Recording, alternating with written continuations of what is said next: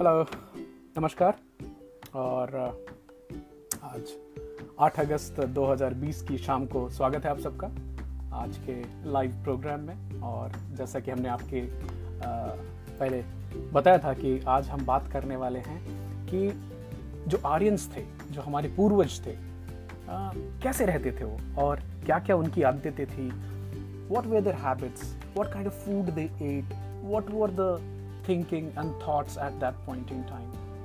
And is there a way that we can do a deep dive and go and know about कैसी ज़िंदगी थी हमारे पूर्वजों की, आर्यंस की? तो इसी सोच के साथ आज आप सबके सामने हाजिर हूँ।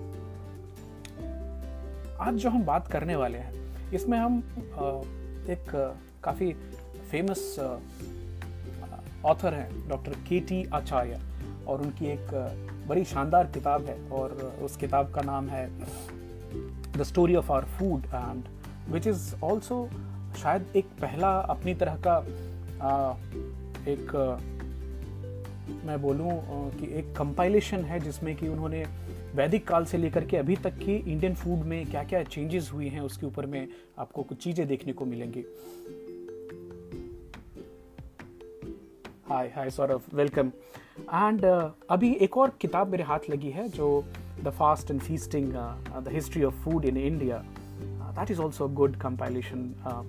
एंड उसके ऊपर भी हम बाद में आपसे बात करेंगे। हालांकि एक आपको एक न्यूज़ बताना चाहूँगा which is very very exciting news is, प्रणाम पापा, स्वागत है आपका। आपने SpaceX का नाम सुना होगा। SpaceX is a company which is run by Elon Musk. And mister Elon Musk ने एक ऐसा काम किया हुआ है कि मिस्टर एलॉन मस्क पूरी दुनिया में 40,000 सैटेलाइट्स छोड़ना चाहते हैं। 40,000 सैटेलाइट्स। और उनकी जो सोच है कि ये सैटेलाइट्स फ्री रहेंगी, मतलब पूरी मानवता को यूज़ करने के लिए फ्री रहेगी और कुछ पैसे नहीं देने होंगे। अभी उनकी जो टोटल बजट है वो $40 बिलियन की है। अब उसमें कंपटीशन आ गई है। कंपटीशन कौन कर रहे हैं? तो अमेज़ॉन, मिस्टर जेफ बेजोस का नाम सुना होगा आपने। जेफ बेजोस साहब ने एक कंपनी बनाई है जिसका नाम है कुइपर। कुइपर जो है वो भी खुद के 4,000 सैटेलाइट्स लॉन्च करने वाली है। हालांकि स्पेसएक्स पूरी दुनिया को कवर करने की सोच रही है और कुइपर का अमेरिका और यूरोप के ऊपर में ज़्यादा ध्यान है। आगे ऐसा भी होने वाला है कि अफ्रीकन कंट्रीज़ में, काफ़ी गरीब देशों में टैबलेट्स फ्री में बांटे जाएंगे कंपनियों द्वारा, जैसे गूगल है, जैसे आवाज़ कम आ रही है पापा, एक नई डिवाइस यूज़ हो रही है उसकी वजह से, बताइएगा। मैं माइक को अपनी थोड़ी और पास ले लेता हूँ। तो काफ़ी कंपनियाँ जो हैं वो क्या अभी प्लान कर रही हैं कि हम फ्री में लोगों को टैबलेट्स देंगे, फ्री में इंटरनेट देंगे। तो आप बोलेंगे तो फ़ायदा क्या है?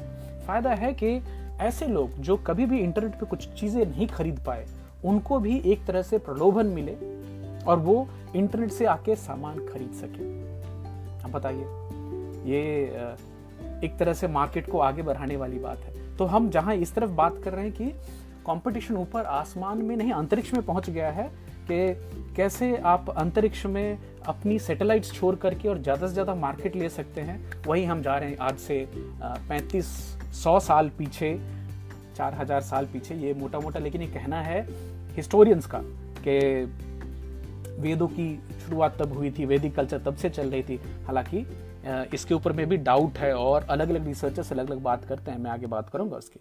तो हम जा रहे हैं वापस सिंधु घाटी सभ्यता। और उसके बाद तो सिंधु घाटी सभ्यता तो खाली बलूचिस्तान और गुजरात तक सीमित रह गई थी, लेकिन उसके बाद आए आर्यंस, जैसा कि हिस्टोरियंस बताते हैं। आर्यंस मतलब क्या है? तो नोमैडिक, ऐसे लोग, अरुण नायक जी स्वागत है आपका, ऐसे लोग जो कि खाना बदोश वाली ज़िंदगी जीते थे, खेती का काम करते थे, एग्रीकल्चरिस्ट थे, जंगलों में रहते थे। तो जैसे हड़प्पा और मोहनजोदड़ो की सभ्यता में आपने देखा और पढ़ा होगा कि इन्होंने बड़े बड़े शहर बनाए थे। मतलब मोहनजोदड़ो और शहर में तो 40,000 लोग एक साथ रहते थे। तो आर्यंस जब भी आए और जो वैदिक काल की शुरुआत हुई है तो उस समय में मतलब एक शहर बसाने के ऊपर में ज़्यादा ध्यान न हो करके इनकी ज़िंदगी मोटी मोटी एक नोमैडिक ही ज़िंदगी थी। हालांकि इनकी ज़िंदगी ज़्यादा डीपर थी, डीपर इन द सेंस कि इनको गांव की ज़िंदगी पसंद थी और साथ के साथ ये प्रकृति पे बहुत ज़्यादा सोच करते थे, विचार करते थे और बड़ी बड़ी डीप फिलॉसफीज़ निकालते थे और बातें करते थे कि मानव क्या है, मानव इस पृथ्वी पे आया है तो क्यों आया है और क्या कुछ काम कर सकते हैं क्या हम। वैदिक काल के दौरान ही आर्यंस ने डेवलप की, शुरुआत की है संस्कृत की भाषा। अभी देखिए लिखना बाद में आया है लेकिन श्रुति जो है वो बहुत पहले से चल रही थी। तो श्रुति की प्रथा कैसे थी, मेमोरी से एक जनरेशन से दूसरे जनरेशन में उसको पास ऑन करना। तो यहाँ तक बोला गया है कि वेद भी बाद में लिखे गए हैं बट उसके पहले कितने जनरेशन्स तक एक गुरु से शिष्य परंपरा में बोल बोल करके आगे बढ़ते रहे हैं। तो सबसे पहले जिस वेद की बात और व्याख्यान आपको देखने को मिलेगी वो है ऋग्वेद, जिसको 3500 साल पुराना माना गया है। ऋग्वेद के 300 साल के अंतराल के अंदर में ही आपको यजुर्वेद, अथर्ववेद और सामवेद का भी मिलता है, जो क्रोनोलॉजी मिलती है। और इसमें बड़ी अच्छी तरह से आपको वैदिक लाइफ जो है, जो कल्चर है, उसके बारे में आपको जानकारी मिलेगी। उसके बाद आपको ब्राह्मणास, उपनिषद, अरण्यका, ये सब किताबें देखने को मिलती है जिसमें आर्यन लोग जीते कैसे थे, सोचते क्या थे और किस तरह की उनकी आदतें थी, इसके बारे में आपको अच्छी जानकारी मिलती है। तो आर्यन लोगों में जैसे मैंने पहले बताया कि एग्रीकल्चरिस्ट थे, वो खेती का काम करते थे।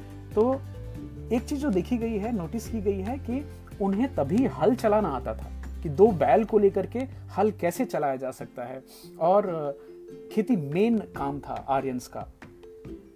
पानी जो है, सिंचाई के लिए पानी, हमारे जो पूर्वज थे, हमारे जो आर्यंस पूर्वज थे, वो जो व्हील होती है घड़ा बांध करके और पानी को नहर से निकालना, पानी को वेल से निकालना, ये टेक्नोलॉजी तभी भी थी। वो जानवर एक बैल से चलता, रहट बोलते थे हमारे यहाँ उसको, बचपन में देखे, मैंने तो नहीं देखा। मैंने जब से हमारी पैदाइश हुई है तो पंप देखे हैं हमने, बोरिंग्स देखे हैं, नाम सुना है, बट ये रहट का इस्तेमाल और ये वैदिक काल से चला आ रहा है। हमारे जो पूर्वज थे उनको ये भी मालूम था कि नदी से कैसे पानी निकाल सकते हैं, तो नहर बनाने की भी सुविधा उस समय देखी गई है। अभिनव जी स्वागत है आपका। बार्ली का इस्तेमाल एक बहुत ही प्रोमिनेंटली देखा गया है और इसको एक तरह से आप बोल सकते हैं कि ये पहले तरह का खाना था जो कि वैदिक काल में हमारे पूर्वज खाया करते थे। हालांकि धीरे धीरे उसके बाद चावल का प्रचलन जो है वो काफ़ी बढ़ा और चावल का इस्तेमाल चालू हुआ। अब चावल जो उगाया जाता था उसमें बड़े क्लियर स्टेप्स बताए गए हैं जो वैदिक लिटरेचर में आपको मिल जाएंगे, जैसे सोइंग है, फिर पानी पटाना है, फिर सीडिंग करना है, उसके बाद उसको उठा के बिचरा निकाल के ट्रांसप्लांटेशन करना, फिर उसमें से जो घास पात आ जाते हैं उनको हटाना, फिर कैसे उसको पानी पटाना है, उनको कैसे जानवरों से प्रोटेक्ट करना है, फिर उसकी कटाई कैसे होगी और बाद में उसकी थ्रैशिंग कैसे होगी, ये सारे प्रोसेस आपको वैदिक का मतलब 3500 साल पहले ये सब लिखा हुआ है। बताइए मुझे और भी जो चीज़ बड़ी इंटरेस्टिंग लगी कि हमारे जो एंसेस्टर्स थे they knew how to use fertiliser के, खाद का कैसे इस्तेमाल हो सकता है। तो खाद में क्या इस्तेमाल करते थे, काउडंग, गोबर का इस्तेमाल होता था, और ऑयल केक जो खली होती है, खरी होती है, जो जैसे मस्टर्ड सीड से हमने जो तेल निकाला उसके बाद जो खरी बचती है उसका इस्तेमाल होता था। यहाँ तक वैदिक काल में साइलेज पद्धति की भी जानकारी थी। अब साइलेज पद्धति अभी हरी घास को काटकर और उसे मिट्टी से ढक दिया जाए जिसमें ऑक्सीजन नहीं जाए, और वो जो सर के खाद बनती है वो काफ़ी अच्छी खाद होती है। आपको ये भी जानकारी आश्चर्यजनक बात लगेगी कि कीड़ों को भगाने के लिए अलग अलग तरह के इस्तेमाल किए जाते थे पेस्टिसाइड्स, जिसमें प्रमुख थे नीम का पेस्ट लगाना, सोपनट जिसको रीठा बोलते हैं, रीठा का इस्तेमाल होता था, सरसों के पाउडर का इस्तेमाल होता था कीड़ों को भगाने के लिए, हींग का इस्तेमाल होता था, और यहाँ तक कि इंसेक्टिसाइड में दूसरे कीड़ों को भगाने के लिए यहाँ तक कि राख का भी इस्तेमाल होता था। तो अभी मुझे याद आ रहा है कि गाँव में बचपन में देखा है हमने कि कुछ पौधे होते थे उसके ऊपर में राख छीटा जाता था कि जो वो प्रोटेक्टेड रह सके। क्रॉप रोटेशन की परंपरा थी, उन्हें मालूम था कि क्रॉप को और खेत को रेस्ट होना बहुत इंपॉर्टेंट है, आप लगातार एक के बाद एक फसल नहीं ले सकते। ये 3500 साल पुरानी टेक्नोलॉजी की बात हो रही। जो धान होती थी, धान को उगाया जाता था, धान उगाने के बाद इमीडिएटली फॉलो होती थी लेंटिल्स, दाल आते थे, बीन्स आते थे, मटर की खेती होती थी, बार्ली, वीट, लिनसीड, इनकी खेती जाड़े के समय में की जाती थी। इनफैक्ट यजुर्वेद में एक श्लोक है, उस श्लोक में कितने खाने की चीज़ों की बात की गई मैं खाली पढ़ के सुनाना चाहूँगा आपको। दूध है, सत्व है, घी है, शहद है, चावल, बार्ली, तिल, राजमा, सेम, गेहूँ, दाल, मिलेट्स, ग्रेन और बहुत सारी चीजों की बात एक श्लोक में की गई है। कितनी कमाल की बात है। और भी चीजें, जैसे एक चीज जो देखने के लिए आई कि जो खेती का जो मेन खेती थी वो गांव के अंदर में होती थी। जैसे आप किसी तरह का अन्न उगा रहे हैं तो उस अन्न को गांव के बीच में उगाते थे जिससे जानवरों से उसकी रक्षा हो सके।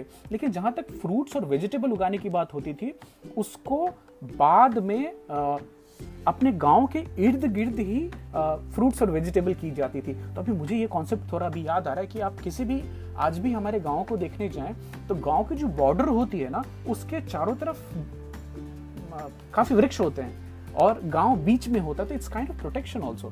सौरभ लिख रहे हैं बनाना ट्री में राख डाला जाता था। मैंने यहाँ तक बैंगन में भी देखा, पापा बताएंगे कि बैंगन के ऊपर भी हमने राख का इस्तेमाल होते देखा है। जसवा जी स्वागत है आपका। और इंटरेस्टिंग चीज देखिए, तो ये तो हो गई। और जहाँ नदी के किनारे हम रहते थे वहाँ के नदी के बैंक्स पे पंपकिन और अलग अलग तरह के जो जैसे खीरा है, जैसे तरबूज है, इन सब का जो लतरने वाली पौधे होती हैं उनकी खेती की जाती थी। जहाँ पे पानी ज़्यादा लगता था, पानी की बहुतायत होती थी, वहाँ पे पेपर उगाए जाते थे, अंगूर की खेती होती थी और शुगर केन की खेती होती थी। जहाँ तक वेजिटेबल और रूट क्रॉप्स हैं इनको कुएं के आसपास उगाते थे। और अभी मुझे सडनली ये पढ़ते हुए ख्याल आया कि हमारे गांव में मुझे कुएं के आसपास में अक्सर आपको एक कद्दू का पौधा दिख जाता, आजू बाजू में आपको वहाँ पे ये दिखता था, हमें पुदीना दिखता था, पुदीना। और ऐसा था कि जहाँ पे वहाँ बर्तन धोया जाता था उस बर्तन धोने के क्रम के दौरान ही वहाँ पे आजू बाजू में आपको हरी काफ़ी चीज़ें मिल जाती थी। एक और है जहाँ पे बरसात में पानी जमा हो जाए जिस खेत में, बाद में उसमें अच्छी फसल होती थी तो उसको ग्रीन हरी फसल उगाने के लिए इस्तेमाल करते थे। हमारे यहाँ उसको चौरी बोलते हैं, उसका कॉन्सेप्ट भी वैदिक काल में देखा गया है। और जहाँ तक फ्रेग्रेंट प्लांट्स हैं, जो मेडिसिनल प्लांट हैं, उनको उगाने के लिए एक आरी का इस्तेमाल और खेत में मेड़ बना करके उसको उगाना ये देखी गई है। तो ये तो एग्रीकल्चर की बात हो गई। कुकिंग किस तरह की थी, हमारे जो पूर्वज थे वो 3500 साल पहले किस तरह की कुकिंग किया करते थे। बार्ली, जैसा हमने पहले बताया कि मेन चीज़ थी जिसका इस्तेमाल होता था, और बार्ली को फ्राई करते थे, घी में फ्राई करके। और एक बड़ी फेमस डिश थी उनकी जौ के लड्डू, जिसको बोल सकते हैं आप, कि उसको फ्राई करके और रोस्ट करके फिर घी में मिलाया जाता था और उसकी बॉल बना के उसमें शहद लगाई जाती थी। और ये बताया जाता है वैदिक काल में बहुत ही फेमस स्वीट हुआ करती थी। चावल को या तो दूध में या पानी में पकाते थे और फिर उसको खाते थे घी के साथ, दही के साथ, तिल भुना हुआ होता था उसके साथ खाते थे, और अलग अलग तरह के जो मीट होते हैं उसके साथ भी इसको खाया जाता था। पफ्ड राइस का कॉन्सेप्ट मालूम था हमारे पूर्वजों को, जो हम मुरही बोलते हैं, कुरमुरे बोलते हैं, उसका कॉन्सेप्ट उनको मालूम था। या तो उसको ऐसे ही खाते थे या फिर दूध के साथ भी मिलाकर खाया जाता था। चिवड़ा मालूम था, पुर्तका उसको बोलते थे। एक अलग खाना जिसका नाम था चित्राना, जिसमें बहुत सारी चीज़ों को मिलाकर एक कॉम्बिनेशन डिश बने तो उसको चित्राना बोलते थे। बताइए इसका वर्णन। अब ये मैं समझ नहीं पाई, लेकिन खिचड़ी का अलग से जिक्र है। चित्राना क्या होती थी, अगर आप में से किसी को किसी कल्चर में चल रही है तो जरूर बताइएगा। कॉमन जो दाल थे जो हमारे वैदिक काल में इस्तेमाल किए जाते थे और आर्यंस इस्तेमाल करते थे, मशा, उड़द दाल, मूंग जिसको मुदगा बोलते हैं, और तीसरा है मसूरा। मसूर की दाल का भी इस्तेमाल देखा गया है। अब दाल में उसको पानी में भिगोना, फिर उसको पीसना और फर्मेंट करना भी हमारे पूर्वजों को आता था। यहाँ तक कि उड़द दाल का फर्मेंट करके तो जो एक वड़ा बनता था उसका नाम भी है वटकाज, और वटकाज काफ़ी पॉपुलर हुआ करती थी। खीरिका एक व्यंजन है जिसका जिक्र आपको वैदिक टेक्स्ट में मिलता है, वो खीर है, जिसमें चावल, दूध और गुड़ डाल के, मीठा डाल करके उसको बनाया जाता था। पर्पतास, पर्पतास सुनने में ऐसे लगता है, लेकिन इसको पापड़ का नाम पर्पतास था। हमारे वैदिक काल से पापड़ बनाने की प्रथा चली आ रही, 3500 साल पहले की बात है। खान पान में आर्यंस को दूध बहुत पसंद था, क्योंकि गाय से बड़ा ही क्लोज रिलेशन था। और इनफैक्ट अभी भी आप हमारे देखें ना, हमारे वंश को गोत्र बोलते हैं, तो गौ गोत्र, गोविष्ठी। इनफैक्ट गाय के लिए कई लड़ाइयाँ भी होती थी। तो दही का इस्तेमाल आता था। एक दधानवत क्या है, हमारे पूर्वजों को नींबू डाल के मिल्क प्रेसिपिटेशन की टेक्निक मालूम थी कि कैसे आप दूध में अगर नींबू डालें तो आप उसका छेना बना सकते हैं, और उस पर वजन डाल के वो पनीर बनाने की कला भी आज से 3000 साल पहले जानते थे। घी को मेनली तलने के लिए इस्तेमाल किया जाता था। और एक और डिश का नाम देखा गया है, वो है शिखारणी। ये हमारे आज की श्रीखंड का एक पुराना नाम है। बटर मिल्क बहुतायत में इस्तेमाल होती थी। और जैसा हमने पहले भी एक बार आपको बताया कि दूध को एक जगह से दूसरी जगह कैसे ले जाया जाए, उसके लिए तो बड़ी कमाल की टेक्नोलॉजी उन्होंने खोज कर रखी थी। और वो टेक्नोलॉजी थी कि जो कॉटन का कपड़ा होता था उसको दूध में डुबोते थे और फिर उसको सुखा देते थे, और फिर उस कपड़े को फोल्ड करके कहीं भी लेके गए जहाँ दूध नहीं मिला और उनको दूध की तभी ज़रूरत होती थी, तो तभी उस कपड़े को गर्म पानी में डाल दिया, तो उसमें जो मिल्क पाउडर था वो उनको वापस एक दूध मिल जाया करती थी। तो दूध खराब हुए बिना कैरी करना भी वैदिक काल में लोगों को पता था। बहुत इंटरेस्टिंग लगी मुझे ये बात। वेजिटेबल्स में कमल का जड़, कमल के फूल, कमल की स्टेम देखी गई है। खीरा देखा गया है, करेला है, पालक है, बहुतायत में देखी गई है। फ्रूट्स में डेट, मैंगो, जामुन। इनफैक्ट जामुन से याद आया कि जम्बूद्वीप क्या है, जम्बूद्वीप को इस काल में मानव के रहने की जो जगह है, जो पृथ्वी है, उसको जम्बूद्वीप का नाम दिया गया है। और फलों में कोकोनट है, बनाना है, कटहल देखी गई, अंजीर देखी गई, अंगूर है, ऑरेंजेस है और लाइम है। घी का बहुत ज़्यादा महत्व, मतलब घी को सबसे ऊपर माना जाता था। और बाद में धीरे धीरे तिल के तेल, कोकोनट और मस्टर्ड ऑयल का इस्तेमाल करना वैदिक में काल में हमारे आर्यन पूर्वजों ने सीखा। हम मसालों की बात करते हैं क्विकली। मसालों में टर्मरिक बहुत फेमस थी, मस्टर्ड का इस्तेमाल होता था, पिपली का इस्तेमाल होता था, क्योंकि उस समय याद रखिए लाल मिर्च हमारे वैदिक काल में नहीं थी, तो काली मिर्च का इस्तेमाल होता था। हींग थी, जीरा थी, क्यूमिन सीड्स, अदरक थी, लवंग का इस्तेमाल जानते थे, और अलग अलग तरह के सिरकों का भी इस्तेमाल करना जानते थे। चावल को फर्मेंट करके सुबह सुबह में एक हेल्दी मॉर्निंग ड्रिंक पी जाती थी। और जहाँ तक खाने में आई तो मीट की बात, हाई सौगाता, मीट अलग अलग तरह के खाए जाते थे। और ये बड़ी डाइकोटोमस बात है कि बाद में तो हम जाके जो बौद्धिक काल आया, बुद्ध आए, महावीर आए, उसके बाद धीरे धीरे हिंदुओं में भी वेजिटेरियनिज्म की प्रवृत्ति बहुत स्ट्रांग हुई, क्योंकि काफ़ी राजा वेजिटेरियन हो गए। बट अगर आप वैदिक काल में जाएँ तो उस समय मीट तो बहुतायत में इस्तेमाल होती थी। मीठे के लिए शहद का इस्तेमाल है, गुड़ का इस्तेमाल है, और वो क्रिस्टलाइज शुगर भी बनाना जानते थे। यहाँ तक कि खाने की चीज़ों में समोसा और मोदक का भी नाम देखा गया है। हालांकि एक चीज़ बताना चाहूँगा कि उस समय आलू बहुत बाद में आया है, तो उस समय आलू नहीं थी।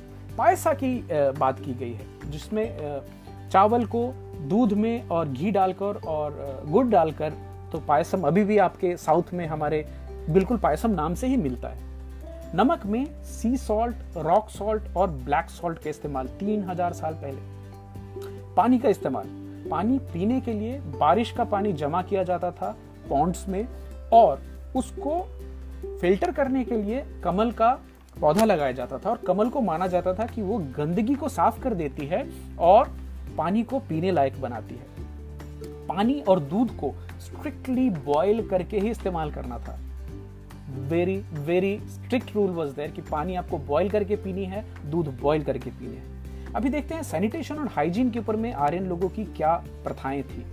किचन को बहुत ही पवित्र चीज़, पवित्र जगह मानी जाती थी, जहाँ पे जो खाना बनाने वाले हैं उनको स्नान करके जाना होता था, और खाना बनाना ख़त्म करके ही बाहर आते थे। अगर बीच में बाहर आए वापस स्नान करना है। जो लोग खाने जाते हैं उनको हाथ, मुँह और पैर धोकर अंदर जाना होता था, और ज़मीन पर बैठ कर खाना खाया जाता था। ये धर्म के साथ भी इसको जोड़ा गया है, लेकिन ये हाइजीन के बड़े ही अच्छे प्रिंसिपल्स हैं। खाने को हमेशा डिस्पोजेबल प्लेट्स में खाते थे। तो सबसे कॉमन तो थी केले के पत्ते में खाया जाता था, बाकी बनियन ट्री के पत्ते को भी इस्तेमाल किया जाता था। Hi Vicky welcome. मतलब पालस के जो पत्ते हैं ना, पालस एक पौधा होता है, हमने तो इनफैक्ट गांव के भोज में बचपन में भी देखा है कि खाना हमें पत्तों के ऊपर खिलाया जाता था। अभी एक दुख की बात है कि गांव के भोज में भी वो पालस के पत्तों से बना हुआ पत्ता गायब हो गया है। केले का पत्ता कभी कभी मिल जाता है, बट गाँव में भी थर्मोकोल और प्लास्टिक के प्लेट्स पहुँच गए हैं, which is kind of disturbing for me. So हालांकि साउथ में मैं सल्यूट देना चाहूँगा साउथ के जितने भी मेरे मित्र हैं उनको, कि वहाँ केले के पत्ते का खाने में इस्तेमाल अभी भी खाना परोसने के लिए बहुत ज़्यादा होता है। आप बड़े से बड़े रेस्टोरेंट में जाएं, फिर भी आपको even in those restaurants you will find that के प्लेट में आपको भले किस मेटल का प्लेट हो, बट वो केले का पत्ता उसमें काट के डाल के देते हैं। मुकेश जी स्वागत है आपका। पानी पीने के ऊपर में आर्यन लोगों का एक खास ध्यान था। पानी कभी भी, जैसे हम ये ग्लास उठाए और हमने ऐसे पानी पी, so my lips are touching the pot, but उस समय पानी को पोर किया जाता था और या तो मेटल की जो कंटेनर होती थी उससे डायरेक्टली पोर करते थे। अदरवाइज इवन पलास के पत्तों से भी कप बनाई जाती थी जो डिस्पोजेबल होती थी। तो आइडिया ये था कि अब मैंने पी और उस ग्लास से फिर दूसरे ने पी, तो it may be contagious, it may communicate my germs to that individual, but ये डिस्पोजेबल चीज़ों में इस्तेमाल करने से वो कंटेमिनेशन नहीं होती थी। एक और बड़ी स्ट्रिक्ट बात थी जो कि आप अभी गौर करके देखें कि खाना बासी नहीं खाने की प्रथा, खाना हमेशा फ्रेश बनता था और कुछ भी खाना जो अभी सुबह में बना उसको शाम को इस्तेमाल नहीं करते थे। मुकेश जी स्वागत है आपका। और हमेशा खाना फ्रेश बनता था। स्पॉइलेज होने की बात देखिए, अब अपने खुद के नॉलेज से एक सोच के देखिए, हम तो गर्म देश हैं तो हमारे यहाँ खाने की चीज़ें जल्दी ख़राब होती थी। तो उस समय हमारे पूर्वजों ने सीख लिया था, जान लिया था कि खाना अगर हम एक टाइम का खाना दूसरी बार खाएं तो वो स्वास्थ्य के लिए अच्छा नहीं है। पानी को हमेशा बॉयल करके और फिर ठंडा करके ही पिया जाता था। इवन दूध में भी ये बहुत स्ट्रिक्टली फॉलो करते कि दूध बिना बॉयल किए आयरन से इस्तेमाल नहीं करते थे।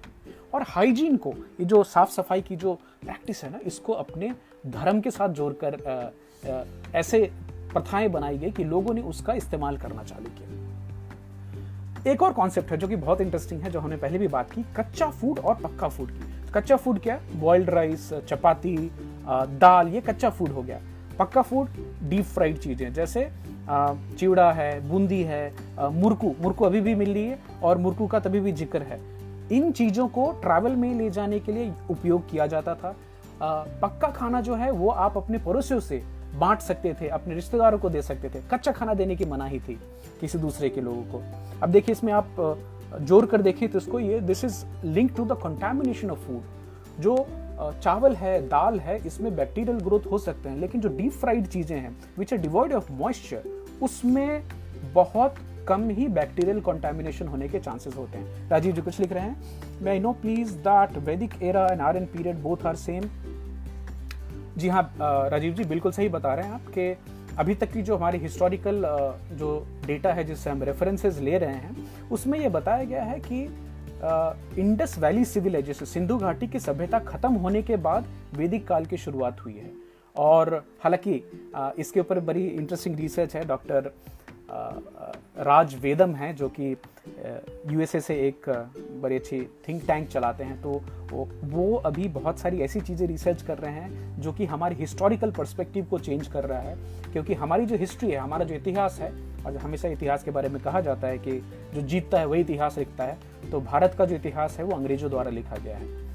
तो from Huxley to Muller, Max Muller and all. तो अभी हमारे जो इंडिपेंडेंट रिसर्चर्स हैं उन्होंने इन चीज़ों के ऊपर में रिसर्च चालू की है।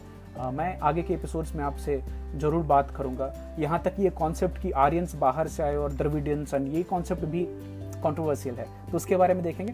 हालांकि हम जिस अभी बुक की बात कर रहे हैं, जो डेटा कोट कर रहे हैं, उसमें क्लियरली बताया गया है कि आर्यंस इंडो ईरानियन ओरिजिन से थे, ईरान के पास रहने वाले थे।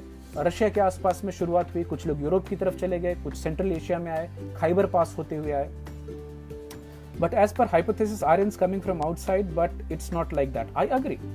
इसके ऊपर में रिसर्च काफ़ी है, हालांकि हमारे टेक्स्ट बुक में अभी यही पढ़ाया जा रहा है। तो मैं आपकी बात से सहमत हूँ कि आर्यंस, और इसमें अभी तक तो जेनेटिक प्रूफ भी आई है which is a subject for another day, कि हमारी जो द्रविडन लोगों की जो जीन्स और हमारी जो जीन्स है बिल्कुल, और हमारी जो डीएनए है बहुत बहुत मैच करती है। तो हम किसी दूसरे दिन उसके ऊपर बात करेंगे। हालांकि ये जो रेफरेंसेज अभी हमें वेस्टर्न सोर्सेज से मिल रहे हैं उन सब में ऐसा बताया गया है कि इंडस वैली सिविलाइजेशन खत्म होने के बाद वैदिक काल की शुरुआत हुई। तो इसमें आप एक ये भी सोच के देख सकते हैं कि जो क्रिश्चियंस थे और क्रिश्चियन रिलीजन को फॉलो करने वाले हैं उनके हिसाब से, उनकी माइथोलॉजी के हिसाब से 3000 साल के पहले तो कुछ इतिहास ही नहीं है। अभी यहाँ हमारे भारत में अलग अलग जगहों पे खुदाई में अभी रिसेंटली कुछ एक 10 साल की खुदाई में इतनी पुरानी पुरानी चीज़ें मिली हैं जो हिस्ट्री के सारे कॉन्सेप्ट को तोड़ देगी। बट उसको डीप डाइव करने की ज़रूरत है, उसमें बहुत सारे रोक भी है। एनसीईआरटी की किताबों में बहुत जगह अलग अलग जगह पे अलग अलग चीज़ें पढ़ाई गई हैं, हम उसके बारे में बाद में बात करेंगे। तो आर्यन जो खाने की कल्चर थी उसमें घी का बहुत प्रधानता थी, घी को सबसे उत्तम मानते थे और बाकी तेल को उसके नीचे। तो जो घी अफोर्ड नहीं कर सकता है वही दूसरे तेल का इस्तेमाल करता था। What were the kind of ethical ideas about food which Aryans had?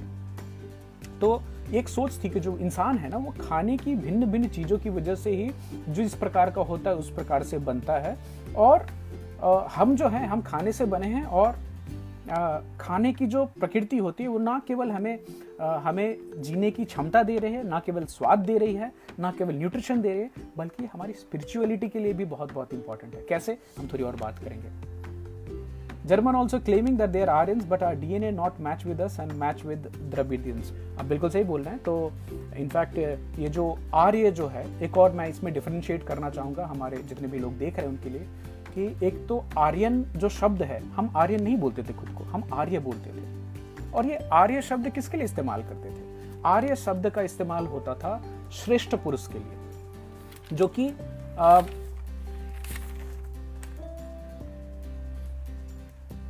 श्रेष्ठ हैं, हमारे से उम्र में बड़े हैं, ऐसे लोगों के लिए आर्य शब्द का इस्तेमाल होता था।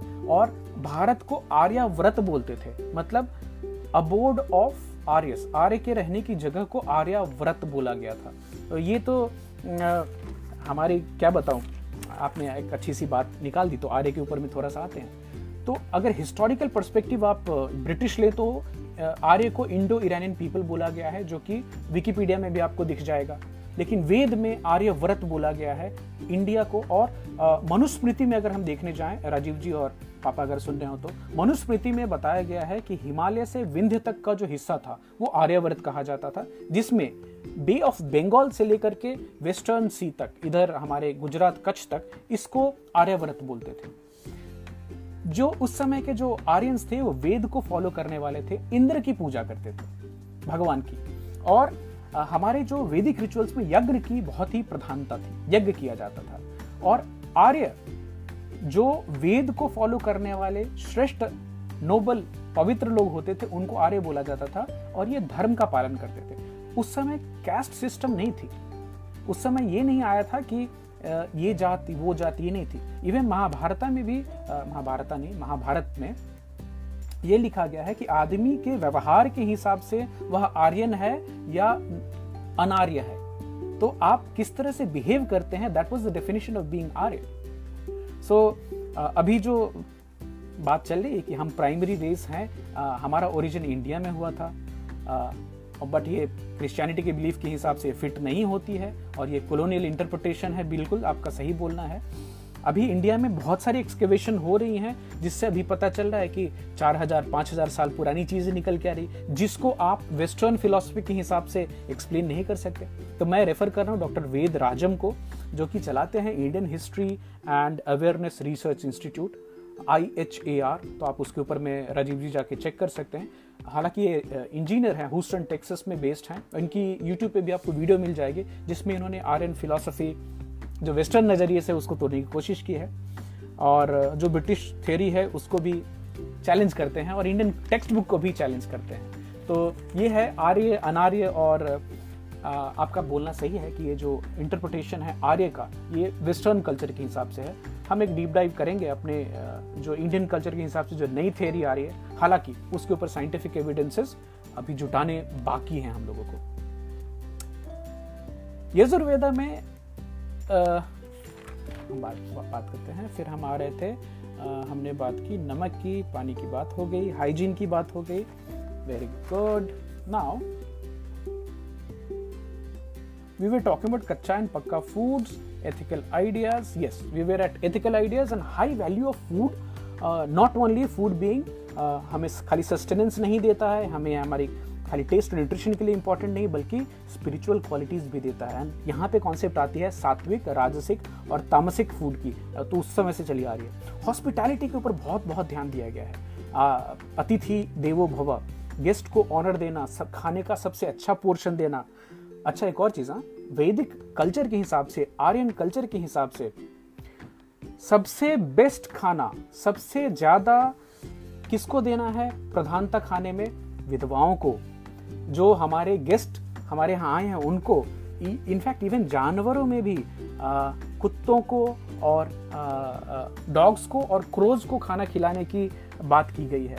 यहाँ तक कि जो भी किसी दूसरे को खाना खिला पाता है उसको एक बहुत ही अच्छी नज़र से देखा गया है और इसको एक बहुत ही धार्मिक कार्य माना गया है।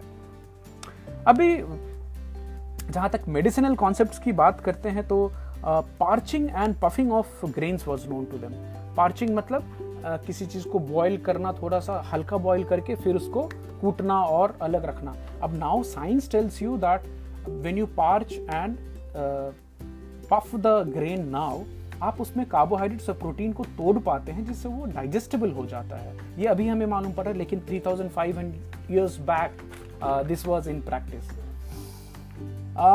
Sprouting was very very common. अब sprouting क्या है? वीट को, रागी को, मूंग को, चना को पानी में पहले फुलाते थे, फिर एक कपड़े में बांध कर रखते थे, 2-3 दिन के बाद उसमें जो अंकुरित हो जाता था उसका इस्तेमाल खाने में किया जाता था। अब now western culture is catching up on sprouting culture.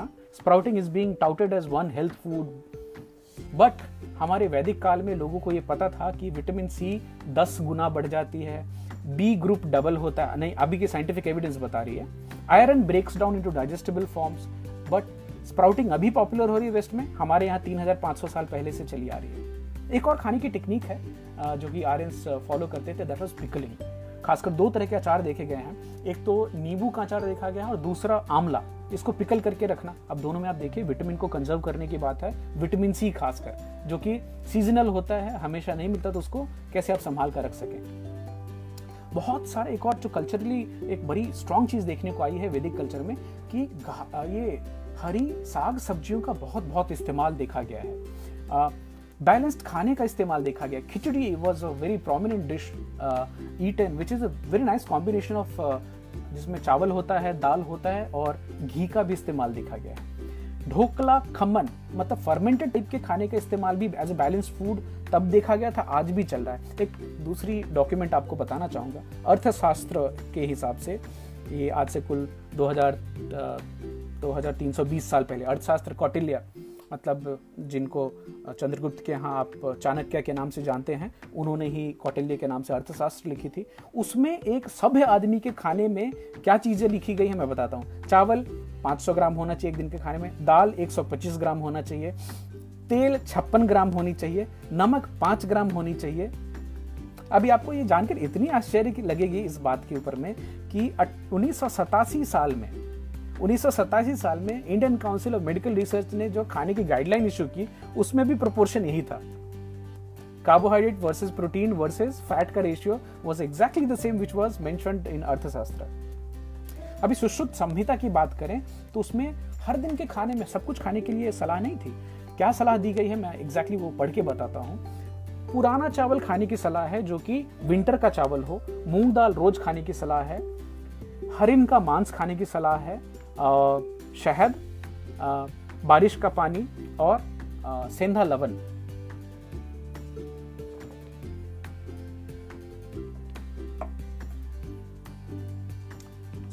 वात, पित्त और कफ की आयुर्वेदा के हिसाब से कॉन्सेप्चुअलाइजेशन तभी भी चालू हो गई थी, सात्विक राजसिक तामसिक खाने के तभी भी बात चालू हो गई थी।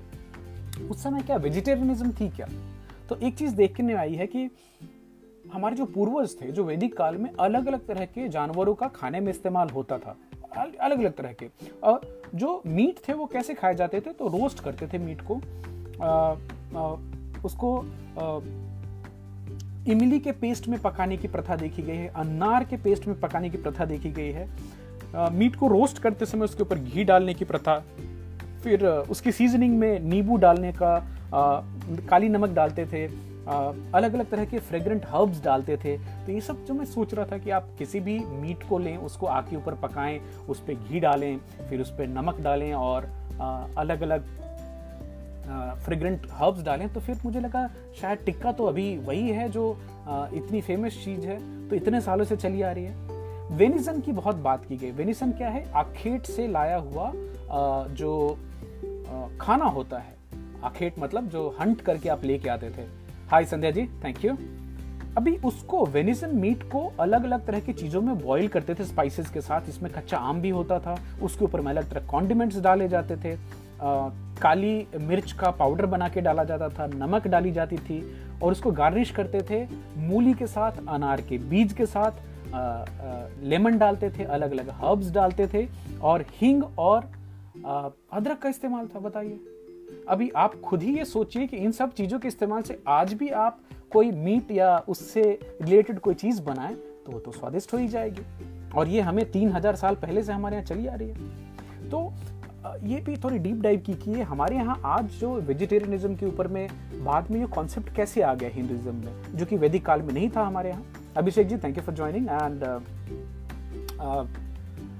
मुझे जिन चीज़ों में इंटरेस्ट लगती है मैं आपसे शेयर करता हूँ। आपको ये जानकारी अच्छी लग रही है तो मुझे बहुत खुशी हुई इसको जानकर। और मेरा भी एक मकसद है कि हमने कहीं ना कहीं अपना जो पुराना इतिहास था 3000-4000 साल पुराना, जो हम एक्चुअल उसको सहेज कर चले आ रहे थे, वो 200-300 साल 400 साल की गुलामी में, चाहे जिसकी गुलामी हुई उसको हम धीरे धीरे भूल गए और इसको वापस तो लेकर आना बहुत बहुत इम्पोर्टेंट है। तो बाद के जो ऑब्जर्वर्स हैं उनका बताना है कि भारत में बुद्धिज़्म का कल्चर जो डेवलप हुआ बुद्ध के आने के बाद, हालांकि बुद्ध को भी विष्णु का 10वां अवतार दशावतार में गिना जाता है, बट उसको तो एक अलग रिलीजन के नाम से अगर मान लीजिए, तो बुद्धिज़्म आई, फिर जैनिज़्म आई और उसके बाद धीरे धीरे कई राजाओं ने उसको अपनाया। और जब ही राजा ही वेजिटेरियन खाने की बात करने लगे तो प्रजा धीरे धीरे उसको फॉलो करने लगती है। तो कहीं ना कहीं उसके बाद मीट के कल्चर में कमी आई। हालांकि आपको ये जानकर आश्चर्य होगा कि बुद्धिज़्म में मीट खाने की मनाही नहीं है।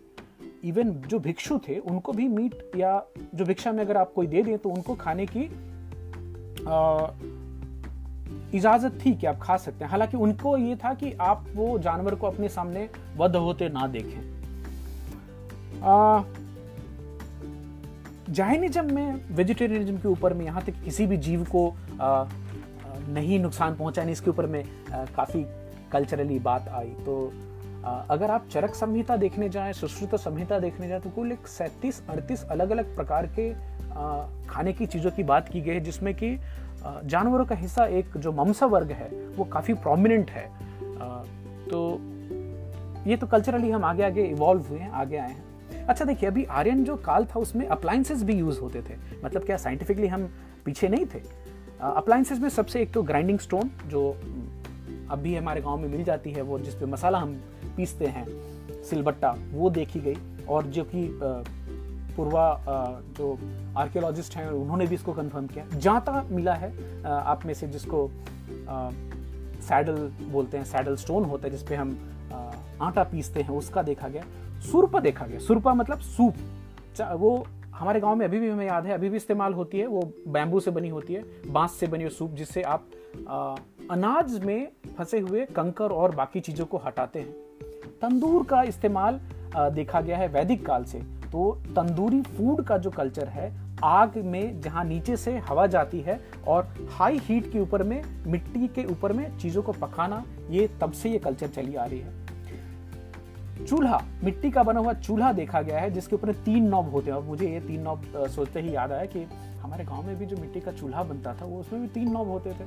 और जहाँ तक बचपन में देखा है हमने हमारे यहाँ काम करने वाले लोग उसको बनाते थे। तो एक तो बेसिक ईंट डाल दी उसके एज अ फ्रेम, और उसके ऊपर में फिर मिट्टी में भूसा मिलाते थे गेहूं का, और उसके बाद उसका जो एक स्टिकी पेस्ट होता था उससे शेप देते थे। और वो जो चूल्हा था, और मम्मी पापा सुन रहे हो तो बताइएगा कि ये तो हर दिन उसको साफ किया जाता था। एक बार खाना बन गया तो राख वाख हट गई, फिर उसको नीपा जाता था। नीपना मतलब क्ले पेस्ट जो मिट्टी है उसको पानी के साथ घोल करके, it was like a cement, जिससे उसको एकदम ड्राई करके और काफ़ी नीट हो जाता था। फिर तो जो दोपहर का खाना हो जाने के बाद उसको फिर तैयार करते थे, शाम को फिर वो एज अ फ्रेश मिलता था। तो अभी तो वो चूल्हे वाली कल्चर बंद हो गई, बट मुझे बचपन की याद आ गई। Daily cleaning and drying was very very important. सिगरी का इस्तेमाल देखा गया है आर्यन कल्चर में, जिसमें यहाँ तक कि जो फ्राइंग पैन की जो कॉन्सेप्ट है और जिस तरह की बर्तन वहाँ देखेगी, आज तक ऐसे कंटिन्यू हो रही है, हमारे यहाँ भी आपको मिल जाएगी। एक और चीज़ जो कि बड़ी इंटरेस्टिंग लगी मुझे, एज अ कल्चर हमें 3500 साल पहले कोल्हू कैसा होता वो पता था। तो तेल एक्सट्रैक्ट करने के लिए कोल्हू का इस्तेमाल करते थे, बैल से चलाई जाती थी, और जिसमें कि आज कोल्ड प्रेस तेल की हम बात करते हैं, ये तभी भी चली आ रही थी। तो ये थी थोड़ी सी डीप डाइव की आर्यन लोग कैसे थे। फिलॉसफी के ऊपर में बहुत ध्यान देते थे, खाने के ऊपर में बहुत ध्यान था, हाइजीन के ऊपर बहुत ध्यान था, अपने कल्चर को प्रिजर्व करने के ऊपर बहुत ध्यान था, यज्ञ का बहुत महत्व था। और हम आज उस रिलीजियस कॉन्सेप्ट में नहीं गए। I was just trying to learn कि आज के दिन में हम ऐसी कौन सी जो कॉन्सेप्ट्स हैं जो कोरिलेट कर सके, जो हमारे यहाँ 3000-4000 साल से चली आ रही है। वो है बासी खाना ना खाना, हाइजीन मतलब हाथ पैर मुंह धो करके फिर खाना, डिस्पोजेबल प्लेट्स का इस्तेमाल करना, the concept of pakka versus kachcha food, that was a very very interesting aspect for me, not using glasses and not using your lips for drinking water but pouring it from top, boiling water, drinking always boiled water, drinking always the boiled milk. एक और जो बड़ी शानदार चीज़ मुझे आज भी आश्चर्यचकित करती है कि दूध को कैसे आप एक जगह से दूसरी जगह ले जाएं, जबकि दूध तो उतने समय खराब हो जाती थी, तो उसको कपड़े में कैसे ड्राई करके फिर साथ में लेके जाना। This were very interesting aspects for me. So on the other hand, while we are getting into SpaceX and Kuiper, 30,000 अंतरिक्ष में अलग अलग सैटेलाइट्स छोड़े जा रहे हैं, we are talking about artificial intelligence, but there are some common intelligence and common sensical things जो हमारे वेदों में चला आ रहा है, इतने हजारों साल से चला आ रहा है, उस पर ध्यान देने की ज़रूरत है। कल वापस मिलते हैं आप सबको एक अच्छे इंटरेस्टिंग टॉपिक के साथ। वैक्सीन के ऊपर में काफ़ी बातें चल रही है, हालांकि कुछ कॉन्क्रीट बहुत निकल के नहीं आया, तो मैंने आज उस टॉपिक को नहीं लिया है, but we'll do some deep dive into history, into finding something good for our health, our nutrition and also for our food, for our brain. So thank you so much for joining today. जिन लोगों को network की आज खराबी लगी है, माफ़ी चाहूँगा, यहाँ पे आज बारिश काफ़ी है, हवा भी चल रही है, तो उसकी वजह से कुछ दिक्कत हो सकती है। Thank you so much Rajan, Anchal, Rakesh and Ravi Subramaniam ji for joining here. Hope you like the episode. Will see you tomorrow with another interesting topic. Bye bye, take care. आप सबको भी बहुत बहुत शुक्रिया। Thank you for joining, and if you like the episode do share it with your friends and family. Thank you so much, God bless you. कल मिलते हैं, bye bye.